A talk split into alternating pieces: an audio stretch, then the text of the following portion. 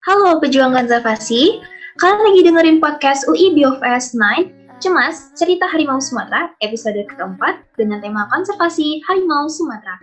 Bersama aku, Salma Nadira, sebagai pemandu podcast untuk beberapa menit ke depan. Jadi, kita bakal kupas tuntas nih teman-teman seputar kehidupan dari maskot kita, Suma dan Tera. Atau lebih tepatnya, spesies endemik Indonesia, Panthera tigris sumatrae bareng dengan Ibu Bulan selaku ahli konservasi. Karena suara kita, suara konservasi. Sebenarnya ini ada pertanyaan dari teman-teman bahwa uh, jadi kan masih ada kendala Bu dalam gerakan anti poaching. Nah, karenanya uh, jadi masih ada harimau yang diperjualbelikan gitu. Nah, uh, ada nggak sih Bu uh, apa ya? Uh, apa yang dilakukan atau strategi yang dilakukan oleh uh, eh, WCS dengan instansi lain untuk menghadapi atau mengendalikan situasi ini gitu. Oke. Okay. Jadi kalau uh, eh, WCS jadi sebelumnya ya saya sekarang kebetulan sudah tidak bekerja dengan WCS tapi masih melakukan penelitian dengan WCS. Dulu ketika saya bekerja dengan WCS, satu salah satunya memang yang dilakukan untuk konservasi harimau Sumatera. Jadi uh, strategi di WCS uh, untuk konservasi harimau Sumatera itu bisa dibagi menjadi kalau garis besarnya kalau dari segi kegiatan tuh ada tiga ya. Pertama untuk menghentikan uh, perburuan ya, untuk menghentikan, menghentikan ancaman terhadap harimau Sumatera, kita harus tahu kan uh, populasinya berapa sebenarnya di lokasi yang kita uh, lindungi. Jadi uh, kegiatan yang pertama itu monitoring populasi. Ini biasanya pakai kamera trap ya kawan-kawan biologi pasti tahu. Itu dilakukan berkala setiap tiga tahun sekali atau setiap dua tahun sekali di lokasi yang sama. Lalu yang kedua itu patroli, patroli di dalam kawasan. Patrolinya dilakukan bersama dengan kawan-kawan dari Taman Nasional dan BKSDA. Ini patrolinya pakai sistem namanya SMART. Ya nanti nanti uh, kita obrolin lebih panjang. Lalu yang ketiga itu investigasi kejahatan satwa liar. Ini dilakukan di luar kawasan. Jadi biasanya di pasar-pasar uh, pasar-pasar satwa atau dilakukan di market-market online. Ini dilakukan bersama dengan penegak hukum, bisa polisi, bisa bea cukai, bisa misalnya dari pelabuhan gitu. Jadi ada tiga tiga layer ya. Yang pertama monitor populasi itu dilakukan untuk menilai apakah kerja kita dalam mengamankan kawasan yang dilakukan oleh Smart dan menginvestigasi kejahatan satwa liar itu sudah cukup atau belum gitu. Jadi selain di dalam kawasannya itu sendiri, uh, kita monitor lalu patroli untuk apa stop the bleeding ya. Yang ketiga itu kita melakukan investigasi kejahatan satwa liar kitanya ini WCS WCS dan partner. Hmm, oke. Okay. oh, tadi menyinggung-menyinggung mengenai smart ini sebenarnya mekanisme kerjanya tuh kayak gimana ya Bu yang smart system itu tadi jadi smart itu smartnya sendiri sebenarnya SMART ya. Itu sebenarnya hmm. tools ya, tools untuk pengkoleksian data. Spatial Monitoring and Reporting Tools namanya. Jadi patrolinya itu seperti patroli uh, pada umumnya, tapi yang berbeda kalau patroli uh, dulu kan itu datanya di kertas ya, di kertasnya bapak-bapak uh, Polhut gitu dan uh, sulit untuk langsung kita analisis. Yang berbeda sekarang ketika kawan-kawan melakukan patroli yang smart, mereka juga bawa uh, mereka mengisi data yang khusus nanti akan dimasukkan ke sistem smart. Jadi ke mana mereka jalan itu di di record pakai GPS ya, ada track lognya. Lalu apa yang ditemukan itu di record di uh, tabel data khusus. Nah dengan seperti ini itu memudahkan uh, pihak manajemen untuk langsung ketika kawan-kawan keluar dari kawasan itu datanya bisa langsung di-download di komputer, lalu dianalisis secara otomatis dan datanya bisa lihat dengan jauh lebih cepat. Dengan seperti ini jadi patrolinya bisa lebih reaktif, uh, reaktif ya, lebih lebih responsif terhadap ancaman yang ditemukan di lapangan gitu. Jadi kebayangkan kalau zaman dulu laporan-laporan itu hanya dalam bentuk kertas-kertas sulit dilihat. Kalau sekarang semua tim datanya bisa diinput langsung di satu komputer, lalu bisa kelihatan polanya. Jadi gunanya dengan sistem uh, patroli yang seperti ini, ketika keluar dari kawasan nih, semua tim, uh, si koordinator patrolinya bisa melihat nih peta besarnya. Oh di sini ancamannya lebih banyak, atau misalnya di sini kita perlu lebih banyak patroli, di sini mungkin sudah bisa uh, lebih jarang patrolinya. Dan jadi feedbacknya bisa langsung diterapkan di patroli berikutnya. Mungkin itu yang berbeda. Dan juga dengan adanya pencatatan, jadi lebih akuntabilitas ya, akuntabilitasnya lebih terjaga ya, lebih lebih transparan. Kita tahu pasti tim ini memang masuk ke lapangan gitu dan memang melakukan patroli di tempat yang seharusnya karena ada petanya. Gitu. Oke, terima kasih Bu Bulan. Ini soalnya juga tadi wah apa nih gitu smart system. Jadi menarik banget ini saya baru tahu juga loh Bu Bulan ini ilmu baru juga uh, bagi saya.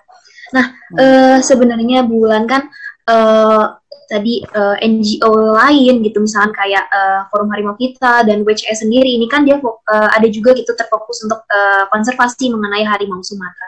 Nah sebenarnya apa sih bulan kendala terbesar yang dihadapi NGO berkaitan dengan konservasi harimau Sumatera ini? Kalau kendala terbesar tentunya pasti uh, perburuan ya, pengurangan populasi ya. Uh, itu hal yang sama untuk setiap konservasi spesies langka di Indonesia. Tapi uh, faktor utama apa yang menyebabkan uh, populasinya turun uh, itu bisa berbeda-beda. Jadi di satu tempat mungkin uh, konflik dengan manusia, ya, karena uh, lokasinya bukan lokasi, karena habitatnya uh, bersaing dengan manusia, misalnya. Misalnya kebetulan ada satu populasi yang berada di luar kawasan, atau misalnya kebetulan area mereka, area si harimau dalam kawasan itu uh, dirambah, jadi kan ada konflik kepentingan tuh, konflik uh, resource ya. Itu ancaman terbesar di sana. Awalnya konflik antara manusia dan uh, si harimau, dan itu bisa akhir pada akhirnya uh, terjadi konflik kedua yaitu perburuan. Jadi diawali dengan konflik satwa manusia, akhirnya menjadi perburuan. Tapi banyak juga di tempat lain misalnya itu di dalam kawasan dia tidak ada konflik antara satwa antara harimau dengan manusia, tapi banyak ditemukan perburuan. Dan ini perburuannya juga eh, kadang-kadang di sebagian besar ya tidak uh, selalu ditujukan untuk harimau Sumatera. Jadi di Southeast Asia ini ada yang namanya uh, snaring crisis ya, krisis jerat. Pernah dengar nggak snare crisis? Jadi banyak lokasi, tidak hanya di Indonesia, tidak hanya di Sumatera, tapi di Southeast Asia itu dipasangi jerat. Jeratnya tuh dari kawat ya, dan itu hmm. uh, antar di satu tempat ya di satu tempat dengan luasan satu kilometer persegi misalnya itu bisa ditemukan lebih dari satu jerat. Jadi banyak sekali dipasang. Jadi katanya saya harus cek nih ya jadi anekdotal ya. Tapi uh, kalau tidak salah satu orang ya yang memasang jerat kalau masuk ke dalam kawasan itu tidak hanya bawa satu tapi beberapa bisa sampai pasang lima jerat. Nah karena jeratnya ini dipasang kayak bom ya kayak mining gitu ya bisa di mana saja dan karena itu uh, bahannya bisa bisa nilon sih, bisa nilon atau juga kawat, itu bisa menjerat siapa saja. Nah, salah satunya juga si harimau Sumatera. Jadi indiscriminate ya, siapa saja bisa kena. Itu juga bisa jadi ancaman untuk tidak hanya harimau Sumatera tapi seluruh satwa di hutan tropis Indonesia. Hmm. Nah, uh, ini si jeratnya ini berarti kemungkinan besar juga bisa kena ke manusia juga dong ya bulan ya? Karena uh, tadi naruhnya sembarangan atau iya enggak hmm. bukan kayak sembarangan ya naruhnya di ya, di jalur satwa hmm. aktif gitu bisa di mana aja hmm. bisa jadi sih cuman karena ini memang uh, untungnya memang dipasangnya bukan untungnya ya tapi sebagian besar uh, snare ini kan ditaruh dalam kawasan dan jarang manusia masuk kecuali memang niat untuk misalnya mengambil hasil hutan atau berburu atau memang misalnya patroli itu biasanya ada. Tapi kalau misalnya tim patroli, untungnya ketika mereka masuk, mereka sudah tahu ciri-ciri, oh depannya sepertinya ada jerat gitu. Jadi ditimpuk pakai sebatang kayu ya, terus uh, keangkat jeratnya. Hmm. Jarang sih, ada ada yang pernah kena jerat, tapi uh, jarang menjadi problem serius untuk tim patroli. Bagian besar uh, ketemu tuh sudah ada satuannya. Tapi jerat ini tuh sebenarnya melukai nggak sih bulan melukai si satuannya? Oh iya, iya bisa melukai dan bisa membunuh juga. Kalau untuk satwa yang berhasil lepas, sebagian besar dari harimau-harimau kita yang berhasil diselamatkan dari jerat itu rata-rata diamputasi karena misalnya sudah tiga hari atau empat hari jeratnya kan dia makin meronta-ronta, jeratnya dia makin kencang kan ya. Jadi tangannya itu kan terikat uh, kencang, jadinya busuk, jadi harus diamputasi. Atau yang lebih sedih, kalau misalnya yang terjerat bukan di, uh, di tangan, tapi misalnya di badan, itu bisa mati juga hewannya. Oh ya ampun. Itu paling kejam deh pokoknya kalau jerat. Karena mereka hanya dia menunggu mati kan, entah ditemukan oleh tim patroli, jadi berhasil diselamatkan. Nanti uh, kalaupun selamat uh, ada kemungkinan diamputasi, tidak bisa kembali ke alam, atau kalau ketemu si pemburunya dia uh, ya di, diambil. Atau kalau nggak ketemu siapa-siapa berhari-hari ya mereka mati di situ. Itu memang kejam sekali sebenarnya. snaring. Tapi kan berarti jerat ini kan digunakan untuk perburuan liar kan ya Bu ya? Iya, iya. Uh, Targetnya bisa apa aja, semua mamalia besar bisa kena. Nah, berarti kan sebenarnya kalau misalkan targetnya perburuan itu kan mungkin diperdagangkan gak sih Bu target utamanya mungkin dari perburuan oh, iya. itu atau cuman, atau cuman ya udah pengen berburu aja gitu. Hobi gitu ya. Hobinya pasang jerat. Jadi ada dua biasanya. Kalau kita temukan di dalam kawasan itu jelas untuk perburuan dan biasanya kalau ditemukan jauh sampai ke dalam kawasan pastinya tujuannya bukan untuk uh, pemenuhan kebutuhan pokok ya, bukan untuk pemenuhan kebutuhan protein lokal gitu. Uh, itu pasti biasanya untuk uh, perdagangan ya dan targetnya biasanya kalau enggak itu bisa apa aja yang ditarget apa aja yang diterim, eh, yang di yang ditangkap ya yang terjerat itu pasti diambil lalu biasanya untuk perdagangan. Tapi ada juga kasus eh, masyarakat memasang jerat di kebun dan kebunnya ini biasanya sangat sangat berkaitan dengan eh, kawasan konservasi atau hutan. Yang namanya satwa kan mereka nggak nggak peduli ya oh ini udah di luar kawasan konservasi kamu harus keluar. Ah, kamu harus masukkan mereka nggak tahu. Jadi kalau misal kebunnya itu dekat sekali dengan kawasan konservasi uh, dan misalnya si harimau ini keluar kan cari makan pasti biasanya dia terkena jerat di kebun-kebun yang memang sengaja dipasang untuk tujuannya menghalau uh, babi hutan. Karena babi hutan biasanya jadi hama ya jadi hama si uh, apa petani-petani di sekitar kawasan. Ini juga salah satu ancaman ancaman utama tuh karena jerat babi yang paling sering kalau kita ada konflik satwa dan manusia itu paling sering si harimau ini terjerat jerat babi di ladang orang. Hmm. Tadi apa pertanyaannya itu bukan? Hmm. Kayak saya pernah dengar juga sih ibu ini mengenai jerat yang mengenai satwa lain waktu itu kalau nggak salah uh, mungkin bukan jerat sih tapi uh, apa ya nanas tapi ternyata isinya tuh dalamnya bom kalau nggak salah. Jadi hmm, mungkin iya. ditujuinnya buat babi tapi yang makan malah gajah gitu. Jadi gajahnya yang mati kalau nggak salah di oh, iya, itu sedih banget ya. Iya, itu yang itu. di India tuh ya. Oh ya India benar yang di India yang meninggal berdiri itu ya. Iya. sekali. Itu berarti mungkin kalau, uh, di Indonesia juga gitu ya ibu ya? Di Indonesia terutama kalau gajah ya. Kalau gajah itu untuk menghalaunya kebetulan nih ya gajah itu gajah kita gajah Sumatera itu 80% distribusinya tuh di luar kawasan konservasi. Karena tidak seperti harimau yang bisa sampai eh, tempat-tempat tinggi ya kan mereka kan sangat kosmopolit.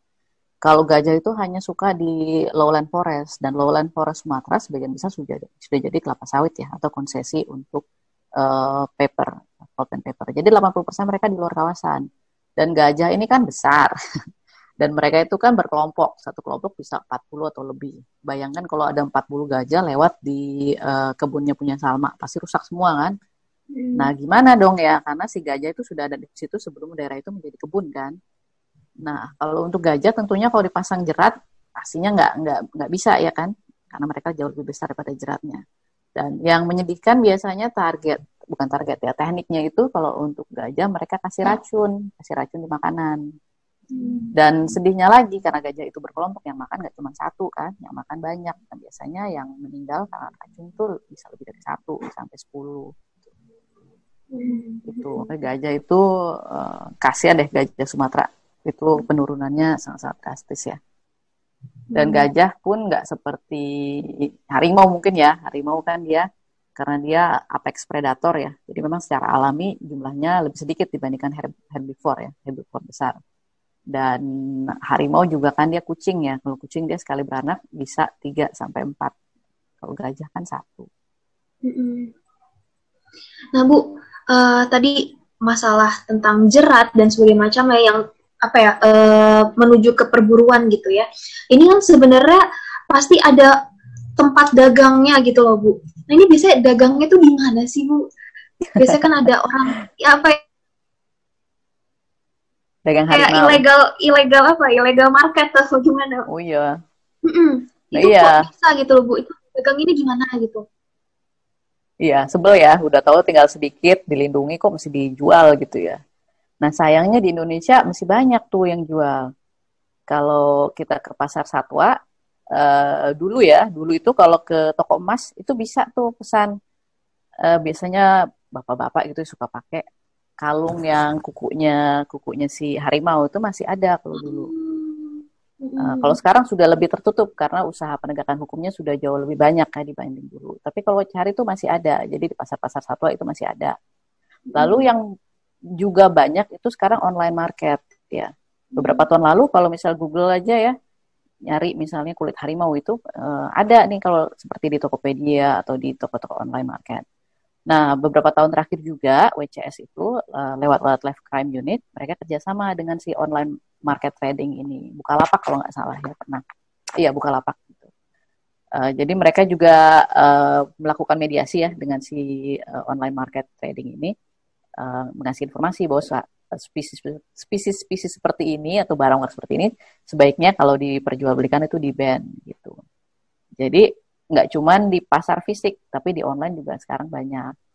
Nggak usah begitu, mungkin kalau kawan-kawan lihat, kadang-kadang tuh sering banget misalnya ada pejabat di uh, interview ya, di uh, kantornya, itu di belakangnya ada offsetan harimau gitu, Pak Jana. Hmm, iya benar ya. Bu. Mm -mm. Karena zaman dulu kan lumayan, lumayan uh, agak banyak ya. Jadi uh, mungkin itu mereka punya sudah dari turun temurun kayak misalnya kalau di Istana Negara tuh ada gading yang besar sekali dari zaman sebelum Pak Harto kayak gitu. Nah, hmm. kalau sekarang melihat hal, hal seperti itu kan meskipun itu punyanya dari zaman dulu ya, eh, sebaiknya misalnya uh, pejabat publik tidak ada lagi misalnya di di di apa?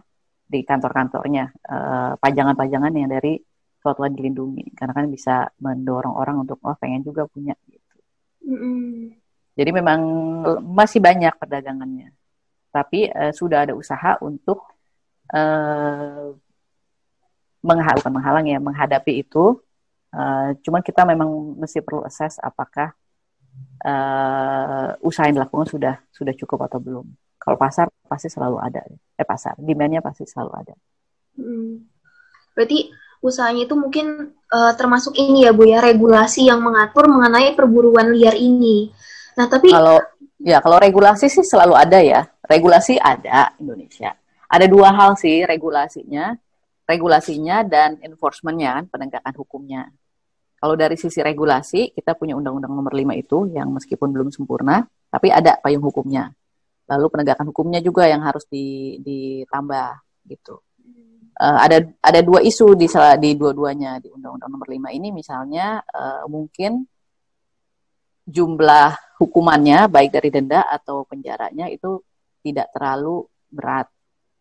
Ya tidak terlalu berat jadi tidak menimbulkan efek jerak. Yang kedua tidak semua pelanggaran diberikan hukuman yang setimpal misalnya. Jadi ya tidak ada efek jerak juga. Jadi misalnya dari sisi hukumnya memang hukumannya tidak terlalu berat misalnya kalau kalau uh, kalau apa kedapatan men, menjual harimau hukumannya tidak berat.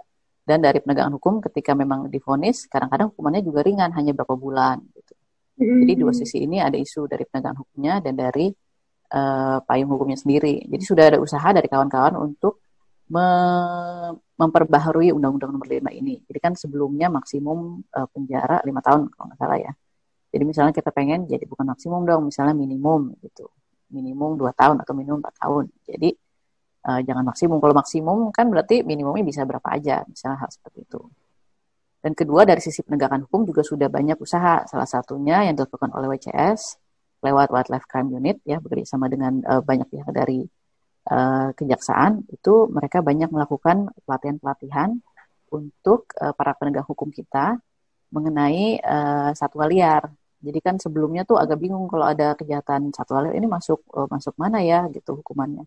Kalau sekarang jadi tidak hanya dihukum oleh satu hukum saja Undang-Undang Nomor 5 misalnya, tapi juga bisa pasal berlapis bisa misalnya masuk ke saya nggak tahu ya saya nggak tahu hukum tapi misalnya gitu bisa masuk ke dalam pasal hmm. kerugian negara karena apa perusahaan lingkungan atau misalnya uh, korupsi gitu itu jadi bisa hmm. jadi tidak hanya satu hukum saja jadi mudah-mudahan dengan adanya hal seperti itu penegak hukumnya lebih aware bahwa ini hal serius ya wildlife crime itu hal serius ya di seluruh dunia yang harus ditindaklanjuti dan hukumannya bisa lebih berat sehingga menimbulkan efek jerak karena tidak hanya didakwa dengan satu satu pasal tapi banyak pasal. Hmm. Berarti untuk saat ini implementasi dari regulasi-regulasi itu mas udah efisien belum bu untuk mengurangi angka perburuan terhadap Kalau efisien atau enggak saya nggak bisa menjawab tapi yang yang pasti sudah jauh lebih baik dibandingkan misalnya 10 tahun yang lalu. Hmm. Okay. Jadi sudah sudah lebih banyak penegak hukum yang aware, yang paham mengenai uh, kejahatan satwa liar. Mm.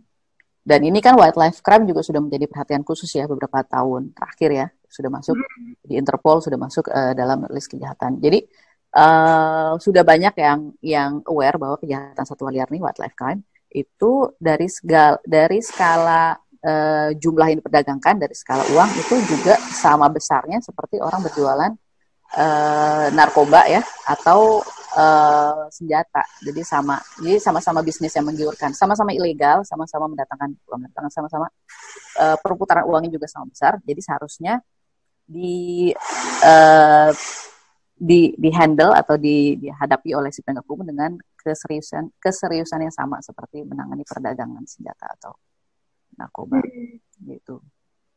Iya, betul betul sekali Bu Ulan. Uh, lalu Bu, uh, kan di saat pandemi ini sebenarnya kan ruang gerak kita juga dibatasi ya Bu ya. Nah, kalau misalkan saat pandemi ini kan tadi kan uh, apa ya? Tadi dari WCS sendiri kan uh, ada yang uh, istilahnya patroli lah ya, patroli di kawasan konservasinya. Nah, untuk saat ini pandemi kayak gini, itu gimana ya Bu cara untuk ngawasin gitu, ngawasin ya uh, harimau Sumatera atau bahkan si tempat konservasinya itu sendiri? Saya kurang bisa jawab ya, karena saya ada di Inggris, saya nggak tahu apakah kawan-kawan berpatroli saat ini. Uh, tapi Wah, saya nggak bisa jawab tuh. Tapi kalau dari saya baca-baca, memang jadi uh, pengamanan kawasan bukan di Indonesia ya, tapi di banyak tempat di dunia jadi menurun ya, karena orang nggak bisa patroli juga. Hmm. Tapi sedangkan kalau orang yang berburu kan kita nggak tahu apakah mereka juga ikutan lockdown atau enggak. Jadi saya kurang bisa jawab hmm. itu. Nah, karena pandemi ini juga bukan banyak juga tuh Bu berita-berita di uh, di inilah di koran koran internet ini mengenai uh, kebun binatang yang katanya binatang-binatangnya ini hmm. uh, apa ya istilahnya jadi kurus lah gitu karena karena nggak ada pengunjung jadi nggak ada pemasukan yeah. uang juga jadi nggak dikasih makanan ini menurut bulan uh, ada nggak sih bu cara yang bisa kita gitu sebagai mahasiswa sebagai masyarakat awam gitu untuk membantu untuk ya tadi uh, membantu dalam penanganan masalah tersebut. Oh iya itu kasihan banget. Memang banyak sekali kebun binatang yang akhirnya yang pasti tutup ya semuanya. Tapi uh, akhirnya uh, berdampak ke uh, kegiatan konservasi juga. Jadi banyak organisasi konservasi yang basicnya kan di kebun binatang ya. Seperti hmm. WCS itu di Bronx Zoo uh, lalu apa ZSL itu di London Zoo. Jadi banyak sekali yang basicnya memang awalnya dari kebun binatang. Dan itu akhirnya banyak proyek konservasi yang harus terhenti karena dananya juga terhenti. Dan juga satwa-satwa yang di dalam kebun binatangnya banyak yang menderita ya karena uh, sumber dananya kurang memadai untuk uh, ngasih makan. Nah kalau di Inggris ini saya pernah lihat ada usaha penggalangan dana untuk kebun binatang kebun binatang kayak gitu. Jadi kayak crowdfunding aja. Kayak kita bisa gitu. Hmm. Itu satu-satunya sih yang saya lihat. Saya kurang tahu kalau di kayaknya di Indonesia juga ada ya. Saya pernah lihat untuk Ragunan kalau nggak salah kemarin. Jadi orang-orang uh, sumbangan untuk kebun binatang. Nah mudah-mudahan uh, usaha-usaha kayak gini ya, jadi crowdsourcing, crowdfunding untuk membantu kebun binatang ya hanya sementara sampai pandemi berakhir. Tapi memang benar tuh salah satu uh, bisnis ya yang juga terdampak sangat serius itu kebun binatang. Hmm, iya, berarti emang uh, apa ya? Mungkin cara yang paling bisa di apa ya dilakukan oleh orang-orang dan uh, apa ya bisa dijangkau lah mahasiswa masyarakat awam yaitu tadi bu ya uh, lewat berdonasi lewat kita bisa gitu. uh Tapi seharusnya ya kalau kebun binatang itu bukan punya private, misalnya di bawah pemerintah daerah itu seharusnya kan ada budget khusus ya untuk merawat hewan-hewan. Kecuali dia punya uh, private, tapi rata-rata uh, seharusnya ada bantuan pemerintah juga untuk satu-satu. Karena meskipun misalnya kalau di Indonesia ya, misalnya meskipun satuannya punya kebun binatang yang swasta, tapi kan hewannya hewan yang dilindungi gitu. Hmm. Saya kurang tahu sih kalau dari pemerintah, tapi seharusnya ada dana itu. Oke, Bu Bulan. Uh, nah, Bu Bulan ini kita udah masuk ke pertanyaan terakhir nih, Bu Bulan. Nah, jadi uh, sebagai mahasiswa ini kan uh, biasanya yang kami cuma bisa lakuin ya cuman via sosial media ya sharing atau cuman membagikan informasi gitu ya lewat lewat Instagram, lewat Twitter gitu mengenai konservasi ini. Nah, uh, menurut Bulan gitu, sebenarnya apa sih upaya yang paling baik yang mungkin bisa dilakukan mahasiswa nggak cuma yang nggak cuma sekedar uh, via posting-posting aja gitu? Saya pikir mahasiswa itu punya power yang sangat kuat ya untuk konservasi ya, nggak cuma sekedar posting-posting misalnya. Kan eh, kawan-kawan nih apalagi ini mahasiswa biologi kan ya. Jadi memang dari segi keilmuan uh, sesuai gitu sudah tahu ya background konservasi. Dan uh, usia muda itu sangat sangat powerful sebenarnya karena belum ada kewajiban-kewajiban lain yang melekat. Jadi kalau misalnya fokus ke satu tujuan tuh bisa uh, bisa apa bisa total gitu saya pikir ketika di posisi mahasiswa, apalagi banyak yang punya pemikiran serupa nih di antara kawan-kawan, kalian bisa bareng-bareng bikin gerakan bersama untuk konservasi. Caranya macam-macam kan kalau sekarang karena kita uh, terkurung oleh lockdown ya secara online. Tapi itu bisa jadi nggak cuma sendiri-sendiri uh, posting ya mengenai konservasi, tapi bisa bareng-bareng. Jadi isunya bisa lebih rame gitu uh, kayak social movementnya bisa lebih terasa kalau misalnya yang isu yang disampaikan sama dan bersama-sama. Hmm. Jadi uh, dengan tadi dengan bersama-sama itu tadi biar isunya juga bisa lebih naik ya ibu ya. Jadi uh-uh. uh, masyarakat juga awarenessnya juga bisa lebih kena gitu ya. Oke, okay, uh, Bu Bulan mungkin uh, untuk Q&A pada hari ini uh, selesai sampai pertanyaan tadi. Uh, sekarang terakhir berarti uh, closing statement dari Ibu Wulan sendiri untuk para penonton uh, podcast Biofest atau IGTV-nya Biofest. Ini penontonnya mahasiswa juga, mahasiswa biologi ya? Uh, ada yang lain juga Ibu di luar mahasiswa biologi. Apa ya, terkait dengan Harimau Sumatera ya? Uh, mungkin ini ya, jadi Indonesia kita sangat beruntung ya punya satwa yang sangat ikonik seperti harimau Sumatera. Kita pernah punya tiga, sekarang tinggal satu. Nah, lalu si uh, harimau Sumatera ini kan tinggal satu nih di Pulau Sumatera. Tinggal satu spesies uh, di Pulau Sumatera. Dan kalau kita bandingkan dengan harimau lain di seluruh dunia, itu dia sangat unik sebenarnya.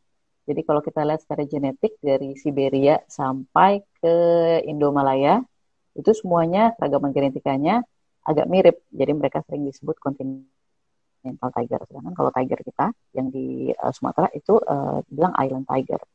Jadi uh, di, jika dibandingkan dengan spesies-spesies harimau lain yang masih ada pun, dia juga sangat unik ya, berbeda sendiri. Nah ini kesempatan terakhir Indonesia untuk membuktikan bahwa kita bisa menyelamatkan si harimau Sumatera kita pernah dikasih kesempatan dengan dua spesies lainnya dan mereka sekarang sudah punah. Dan eh, kawan-kawan saya nih, adik-adik di biologi, saya juga dulu pernah berada di posisi kawan-kawan ya, merasa, aduh belum tahu apa-apa nih, saya masih muda gitu.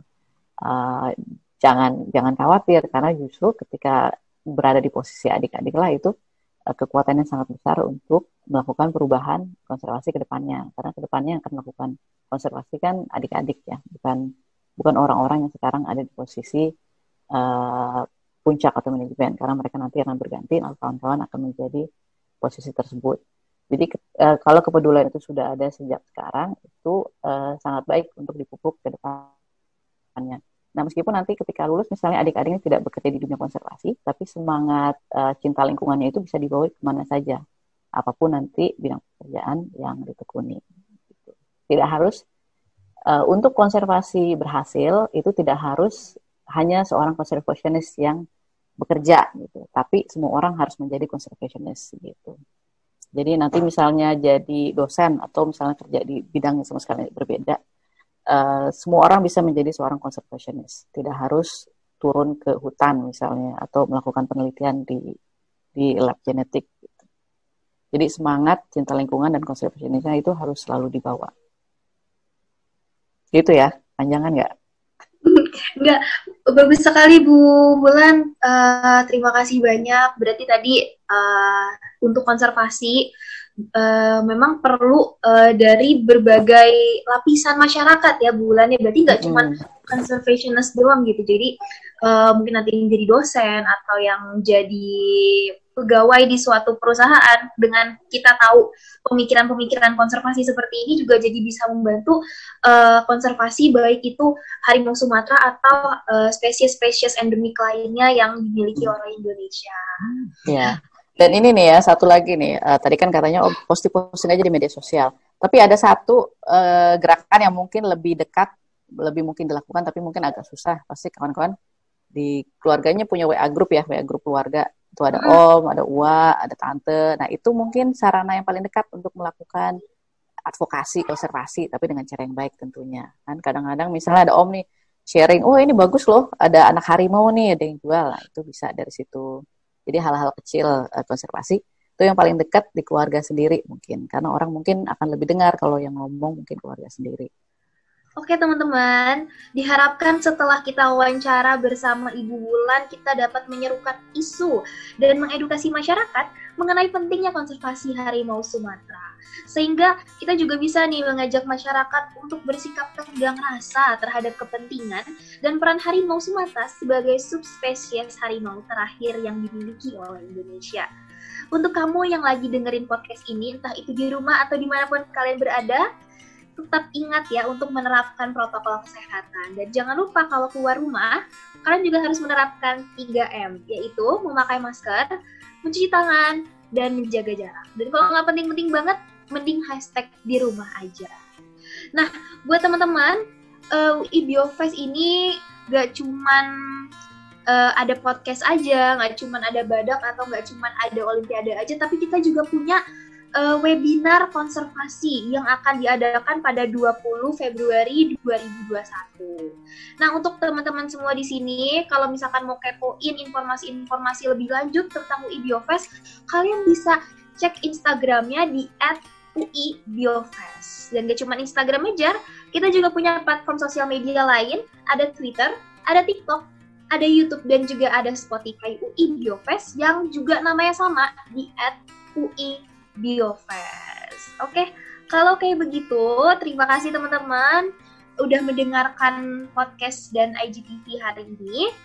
Uh, tetap semangat, tetap jaga kesehatan. Terima kasih dan sampai jumpa. Suara kita, suara konservasi.